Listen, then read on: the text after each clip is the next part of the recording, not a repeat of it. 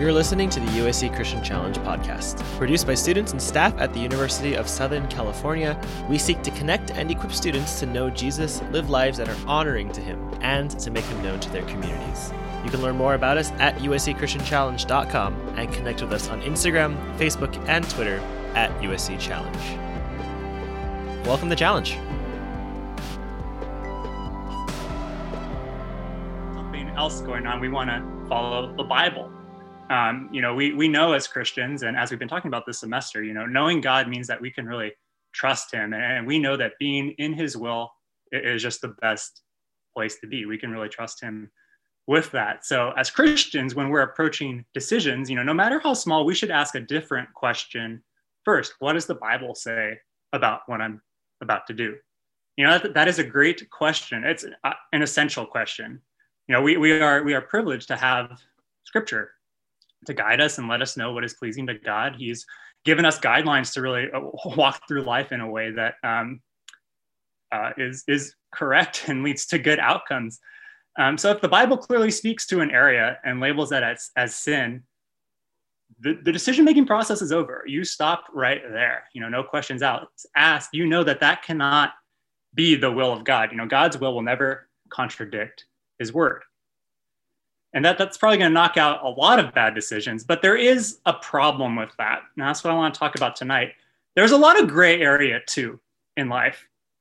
You know the bible does not speak directly to each and every unique situation that you're going to face. You know you're not going to be reading in your quiet time one morning then jesus said don't work at google and you're like oh that made my decision for me. It, the bible doesn't talk about that.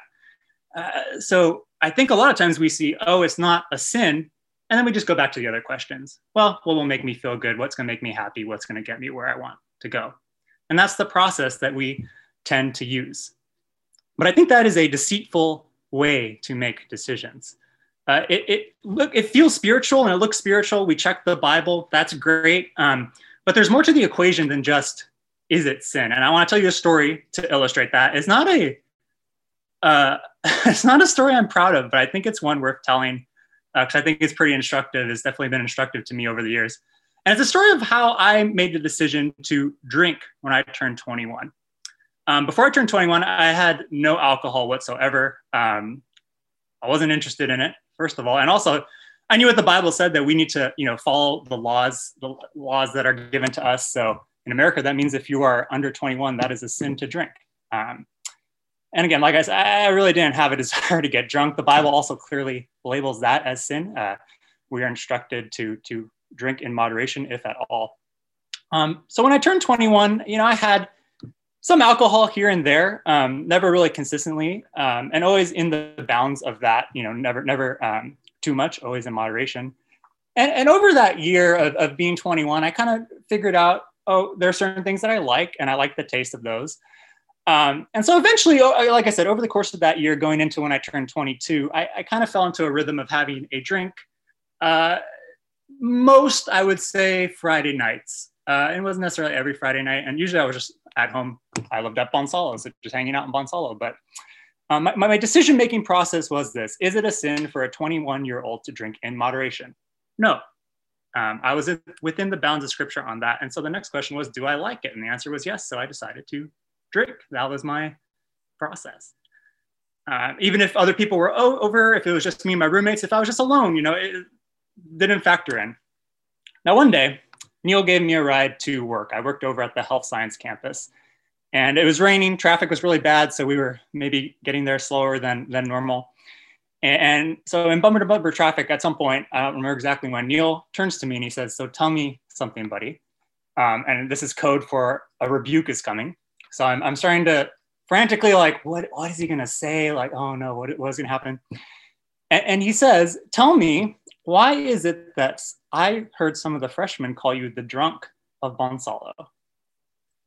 Now, I almost vomited in the car, and not because I was drunk, but because I was just horrified that that had uh, that that had happened. I had, I was just very shocked, as you would imagine. Um, but I, as I thought about it and after the shock wore off, I kind of knew what had happened because, you know, my roommates, they, they knew that I wasn't hiding it. Uh, my, my roommates knew that I would have, you know, a drink occasionally. And uh, you know, they would always joke, "Oh, Eric's getting drunk again," and we would laugh. Ha ha ha! It was very funny. Um, but somehow that had trickled down throughout the ministry, and that was that was a big deal. And as I was talking to Neil about this, my eyes were really open to some of the things that my decision making process had missed. One of the people I was mentoring had a history of struggling with underage drinking. I was not being a very encouraging example to him. You know, I don't really know quite how much damage that did, and I will have to, um, uh, uh, you know, bring that up and give account uh, to God for that one day. But um, it became very clear very quickly that I was not making that decision to drink in a vacuum. There were people around me that my process did not take into account, but that my decision really impacted, and it was a bad decision. We're not making decisions in a vacuum as we make you know our choices. Is it sin? That is a great place to start. But there's more we need to consider if we want to glorify god in our decision making. And fortunately for, for us scripture gives us guidelines on how to approach some of these decisions that fall into that gray area of life paul discusses this better process for christians in his first letter to the corinthians and what you see in paul's letter is that christian decision making is not about building yourself up, but it's really about building others up. Paul puts it like this in the first verse of chapter 8. Now, concerning food offered to idols, we know that all of us possess knowledge. This knowledge puffs up, but love builds up. What is he talking about here? Food offered to idols. Well, Corinth was a, a major city, and it was full of temples to Greek and Roman gods, Zeus, and, and things like that. And in these temples, people would sacrifice food in, in worship to the gods. And then after sacrificing the animals, they would either eat the meat in a uh, you know ceremonial meal or they would go and sell it in, in the marketplace. And the question was, could the Christians in Corinth eat that meat, even though it had been used in these religious ceremonies and these uh, worship of, of, of these false gods? And you see there in the verse that there's quotations around all of us possess knowledge uh, Paul is referencing something that the Corinthians said in dialogue with him. Basically, the Corinthians are saying that we should be able to eat this meat because we possess knowledge. What is this knowledge? Well, let's read on and see. We're going to jump ahead to verse 4. Therefore, as to the eating of food offered to idols, we know that an idol has no real existence. Again, quotes something that the Corinthians said. There is no God but one. For although there may be so called gods in heaven or on earth, as indeed there are many gods and many lords, Yet for us there is one God, the Father, from whom are all things and for whom we exist, and one Lord Jesus Christ, through whom are all things and through whom we exist. So the Corinthians are arguing to Paul that they know, they have knowledge that the gods in the temple, Zeus and all these other things, they're not real. So when they're eating this meat, they're not doing it to honor Zeus. Uh, it's not, there's nothing like spooky about the meat. It's just a piece of meat to them you know, and I understand this. I like meat. They just want to enjoy the meat and be part of kind of the, the social scene and be part of the, you know, the, the cele- not the celebrations of the God, but be part, you know, be where everyone else is. It sounds like a, a solid argument, but take a step back and think about the decision-making process that they're using. Is it a sin to eat this meat? No, and Paul agrees with that. You know, he's right. The, the, there's nothing weird about the meat. That these gods aren't real. Is it a sin? No. But then the next question is, do we like the meat? Yes, well then eat. Sounds a lot like my alcohol argument. But Paul points out in the next verse something that they are missing and not taking into account as they make this decision. Not all possess this knowledge, but some through former association with idols eat food as really offered to an idol, and their conscience, being weak, is defiled. The reality was that some Christians in Corinth were legitimately struggling with this issue when they ate the meat or saw other people eating the meat. It reminded them of their formal, formal, for, former, excuse me, worship. And, and, they were tempted to fall back into that rather than really putting their trust solely in Christ, as we're called to do as Christians. For them, it, it wasn't just a piece of meat, it was idolatry. And again, thinking back to my alcohol story, I had knowledge. You know, I was not being tempted. Uh, I never felt like I was going to go too far. Um, but there were others around me that could have fallen into that temptation. So Paul urges the Corinthians to think about this decision in a much different way. He says this in verses 8 through 10 Food will not commend us to God. We are no worse off if we do not eat, and no better off if we do. But take care that this right of yours does not somehow become a stumbling block to the weak. For if anyone sees you who, who have knowledge eating in an idol's temple? Will he not be encouraged if his conscience is weak to eat food offered to idols?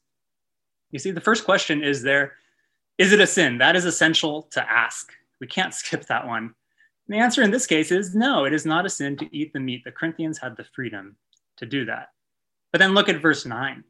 The next question is not, well, are you hungry? Is it beef or pork tonight? The next question is, how will this impact others?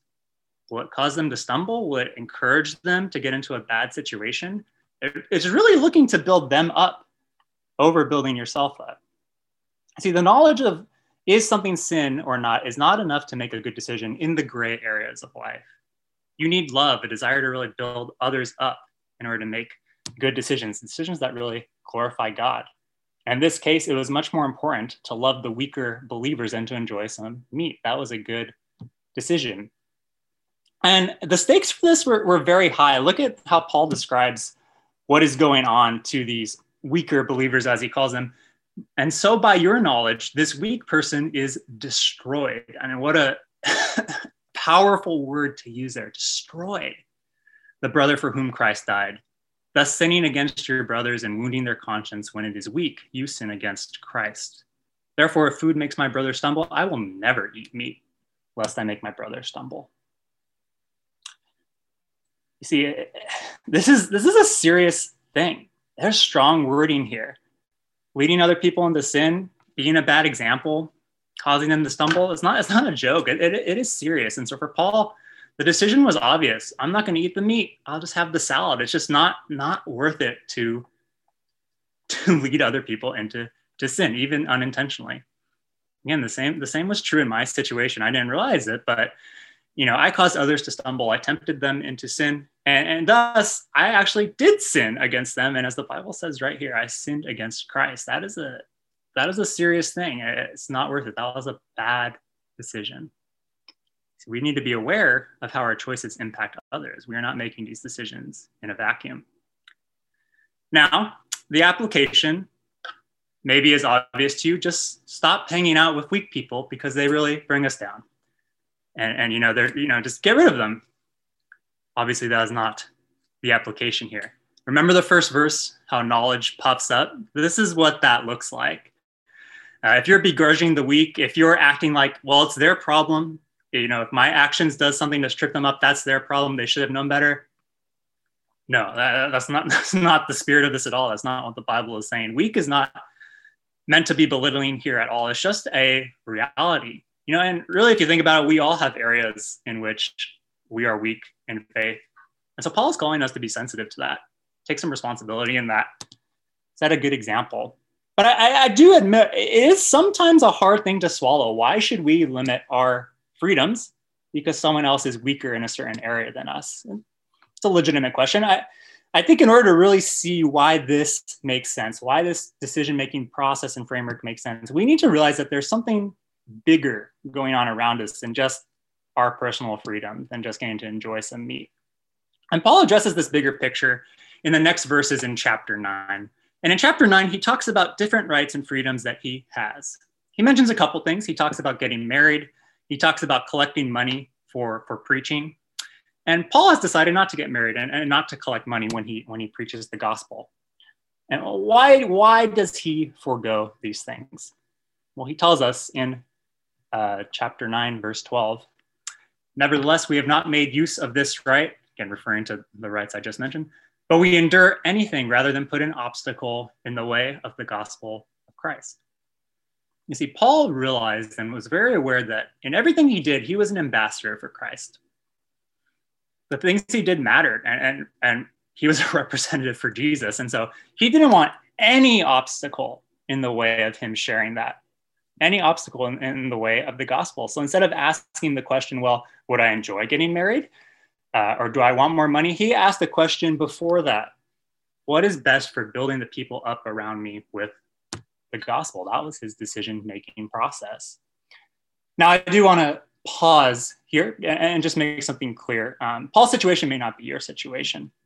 You know, for Paul, just think about it for a second. His decision to make not get married made perfect sense for him. It freed him up to travel throughout the region. Uh, it freed him up to do some some dangerous things and get into some dangerous situations without having to worry about providing a family or, or leaving anyone behind uh, is what God specifically called him to do. That may not make sense for your situation. I mean, if you look around, a lot of the staff members are married. Uh, Neil is married. I think that was a great decision. If you talk to Neil, he married Melinda because he knew that together they would be better suited to, to glorify God uh, together than if they were alone. You know, the application here is not, oh, if, if there's something you want and and you think it's gonna make you happy, God probably wants you to give it up. So just don't even try. And that's that's not what this is trying to say. The application is before you start asking those questions of will this make me happy? Will this, you know, get me ahead, stuff like that. You ought to be asking some other questions. First, will this put me in a best, in a better position to build people up? Will this advance the gospel? We're ambassadors for Christ, so there's more at stake in our decision than just our personal freedoms and you know missing out on a, on a tasty piece of meat or uh, things like that. You know, I was an ambassador for Christ when I chose to drink, not a good ambassador for Christ, but an ambassador nonetheless. And I, because I wasn't aware of that, I made a dumb decision that that had some some consequences to that. So Paul is trying to get us to see this all makes sense in the context of the bigger picture around us. Look what he says in a little later in the chapter, starting in verse 24. He compares this to athletes running a race, and he says, "Do you not know that in a race all all the runners run, but only one receives the prize? So run that you may obtain it. Every athlete exercises self-control in all things." They do it to receive a perishable wreath, but we an imperishable. So I do not run aimlessly. I do not box as one beating the air, but I discipline my body and keep it under control, lest after preaching to others, I myself should be disqualified. Think about the analogy here for a second. You know, athletes, they can do whatever they want. Um, you know, but they make decisions based on a bigger goal, you know, winning the race, in this case, this perishable wreath that, that Paul mentions. And as a result of that, they don't eat certain things. They give up their free time to train. They discipline their bodies and they, they sacrifice for the for the bigger goal. You know, I cannot be an athlete. I like sitting too much and I like pizza and ice cream too much. And there's nothing wrong with sitting and eating pizza and ice cream. I'm free to do that, but I need to understand that by choosing to do that, I'm not going to be a professional athlete anytime soon. And the same is true in our decisions in life. We are, we are free to do many different things that the Bible does not explicitly call out as sin. We have a lot of freedom, but we miss risking out on the real prize of life, getting to participate with God in advancing the gospel, getting to build others up um, in their faith and, and share Jesus with them. This is the imperishable wreath that Paul mentions here. It's the real prize of life. So, from Paul's perspective, the decision there was obvious meat or gospel, marriage or gospel. For Paul, pick, Paul picked advancing the gospel every single time, no matter the cost to himself. He says it right there. He didn't run aimlessly through life. He did not box as beating the air. You know, he really disciplined himself in his decision making and what he did to advance the gospel. And he's calling us to do the same. Don't run aimlessly through life, just chasing what makes you happy you know all that's going to perish but rather when you're making decisions base, base them on what is imperishable and when you're making decisions make decisions that put you in a better position to build others up in christ paul ends this in chapter 10 and he, and he, he talks a little bit more about idolatry and clarifies a little more of that and then he goes into uh, this section that we actually have seen before uh, quite recently aaron shared about this um, it's 1 corinthians 10 31 to 33 whether you eat or drink or whatever you do, do all to the glory of God. That, that is the greater context of this passage. Give no offense to the Jews or to the or to Greeks or to the church of God, just as I try to please everyone in everything I do, not seeking my own advantage, but that of many, that they may be saved. See, Paul filtered every single decision he made through the question of will this glorify God? Will this show other people what he is like? and what he ate, and what he drank, and how he worked and how he spent his free time. Even I'm sure how he spent his Friday nights at Bonsallo if he was there. Paul was always looking to glorify God. That was the more important thing to him. And if that meant sacrificing some of his personal freedoms in order to really help others out and, and make sure that the gospel was clear to them, he did that. Verse 33, you see it right there. He was not seeking his own advantage. He wasn't trying to get ahead. He was after something much bigger than that. Now, the question is Does that remind you of anyone else? This is exactly how Jesus made his decisions. I mean, think about it being crucified. Could you imagine if Jesus asked the question, Will this make me happy? Will this get me ahead? Would not have gone as well for us, you know, taking the wrath of God, of God for our sins. Not an enjoyable thing, but Jesus decided to do it for you and me. And that's why, right after this, to start chapter 11, Paul says this Be imitators of me as I am of Christ. Paul didn't make this up. Paul is just following Jesus' example. And we're called to do the same thing. As followers of Jesus, we ought to be making decisions the same way you did.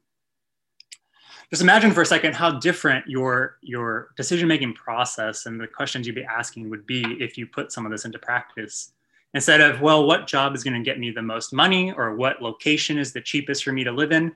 First, you would probably ask questions more like, well, where can I be a light in my workplace? Where can I work so that I can be connected to a community of believers where I, where I can really learn, I can really serve and help them grow as well?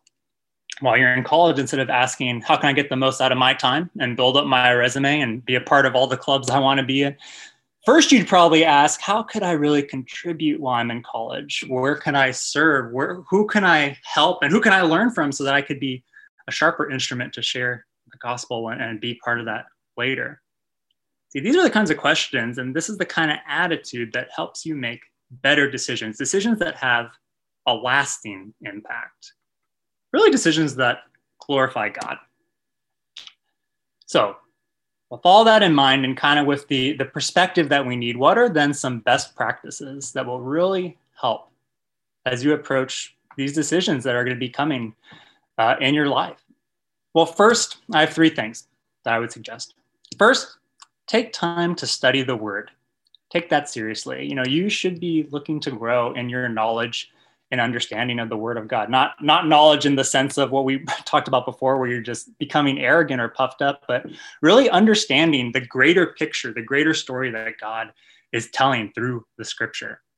You know, first of all, that's really going to help you answer the question, is this a sin? Because you'll have a better, better understanding of all, all that the Bible says. That is an essential question that you need to ask every single time that you make a decision.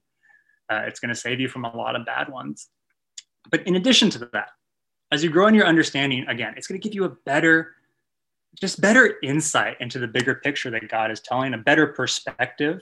You know, as, as we read scripture, we find that life is not really about us. Scripture reminds us of that. It changes our heart, it renews our mind so that we're better equipped to live that out. So I really encourage you to devote time to studying the word.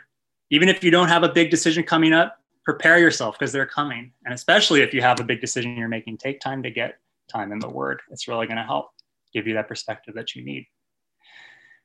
The next thing is ask God for wisdom and guidance. There's this incredible verse in James chapter 1. It says, If any of you lacks wisdom, let him ask God, who gives generously to all without reproach, and it will be given him. I don't know about you, but that is an incredible promise to me. God, the, the creator of all things, literally the inventor of wisdom, promises to give you wisdom if you just ask why why wouldn't you do that you, you'd have to be really stupid to refuse uh, the wisdom from the creator of the entire universe i think but if you keep reading that verse there is a a um, condition on that statement. Your heart needs to be in the right place. Look at what he says. Let him ask in faith with no doubting. For the one who doubts is like a wave of the sea that is driven and tossed by the wind. For that person must not suppose that he will receive anything from the Lord. He is a double minded man, unstable in all his ways. And what this is referring to here is you can't just check a box on this one, like, God, tell me what to do. Okay, thanks. Now I'm going to go and do what I wanted to do the whole time. This, this doubt here is describing a person who kind of goes back and forth. They, they want to trust God, but they also just want to do their own thing. And God says, hey, if that's you, don't come. You're not going to use the wisdom. Now, obviously, you know, you're never going to have perfect motives and you really have to lean into wanting God's wisdom and wanting to do what he says. Um, but, but really, what this is trying to tell us is as we come to God uh, and approach Him for wisdom and guidance, come with an open hand on your plans, come with an open hand on your decision. Uh, God, I want to make a decision that glorifies you, no matter what that is. Um, so please just really help me to see, help me to, to, to know what that is. And as you do that, you may find he is prompting you to do something. He may put a desire on your heart. Um, maybe he's going to make a need known or open your eyes to something you didn't see before. Um, but it really is amazing that I've seen this many times that if you ask God for wisdom, he really does fulfill this promise and, and give it to you. So take the time to really, in prayer, seek his wisdom and guidance with an open heart as you're making decisions. And the third thing is get advice from wise counsel. You all probably saw this one coming. Um, no surprise.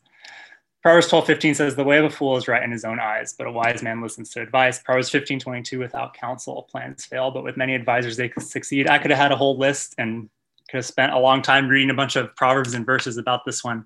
Um, and why is that? Because it's really important. Um, you know, I was a fool with the, the drinking story. You know, I was right in my own eyes and I missed a lot of stuff because uh, I was a fool, as the Bible says. Um, I, I, really do wish I had spoken to Neil earlier than that car ride. I would have been able to see, or he would have helped me to see a lot more things and and had that perspective that I desperately needed to make a good decision in that in that kind of gray area. You know, God has placed people in your life who have more experience than you and who have been walking with God longer than you. You know, listen to them, learn from them. It, it really does help. So if, if you started doing those things, um, again, having that perspective and that different process in your decision making, and then really applying these these these best practices, as I call them, uh, what do you think would happen as, as, you started making decisions? Well, let me tell you a different story now. Um, thankfully, I've matured since that, uh, hopefully, and I have a story of of how this actually does works. Um, and this is the story of how I decided to uh, stay at my job uh, about a year and a half in. And spoiler alert, I'm still at that job. So I decided to stay. Uh, the company is called Sonosim, and, and I got hired right out of college. Um, but about a year and a half in, I, I really was not doing the things I wanted to do in my career. Um, I have a degree in, in uh, biomedical engineering. And the things I were doing on my job, while I was eh, somewhat related, I really wasn't doing what I the kind of engineering design stuff that I'd wanted to do. And I felt kind of kind of stuck after a year and a half of just like I really don't, don't know if this is uh, developing me in the way I want it to. Um, in addition to that, um, I was probably getting paid about ten thousand to fifteen thousand, give or take, less than I thought I would be making at that time. And that's I'm not you know I'm not being unrealistic about that. I knew people who had graduated around my time who, who were making that much. And I was like, why? I could be making so much more. And, you know, if I'd been making, or if I'd been using that same decision-making process that I've been used, that I used when I made the decision to, to um, drink at Bonsallo, it would have been, is it a sin to change jobs? It's not. Uh, will it be an advantage to me to switch jobs? Yeah, it would. And I would have left. Um, I had, I had my resume all set to go. I was looking at jobs, but uh, I had matured a little bit uh, since my college days in my in my decision making, and um, I, I, did put these best practices into action. Um, and as I got some advice and talked to people about it, and, and really sought God's wisdom and God's direction, my eyes were open to some other things that were going on around me. I was not making this decision in a vacuum there are other people around me. There's more to the equation than just my job satisfaction and compensation. Uh, there were no Christians in the office at the time, uh, at least none that were actively trying to share Christ with other people.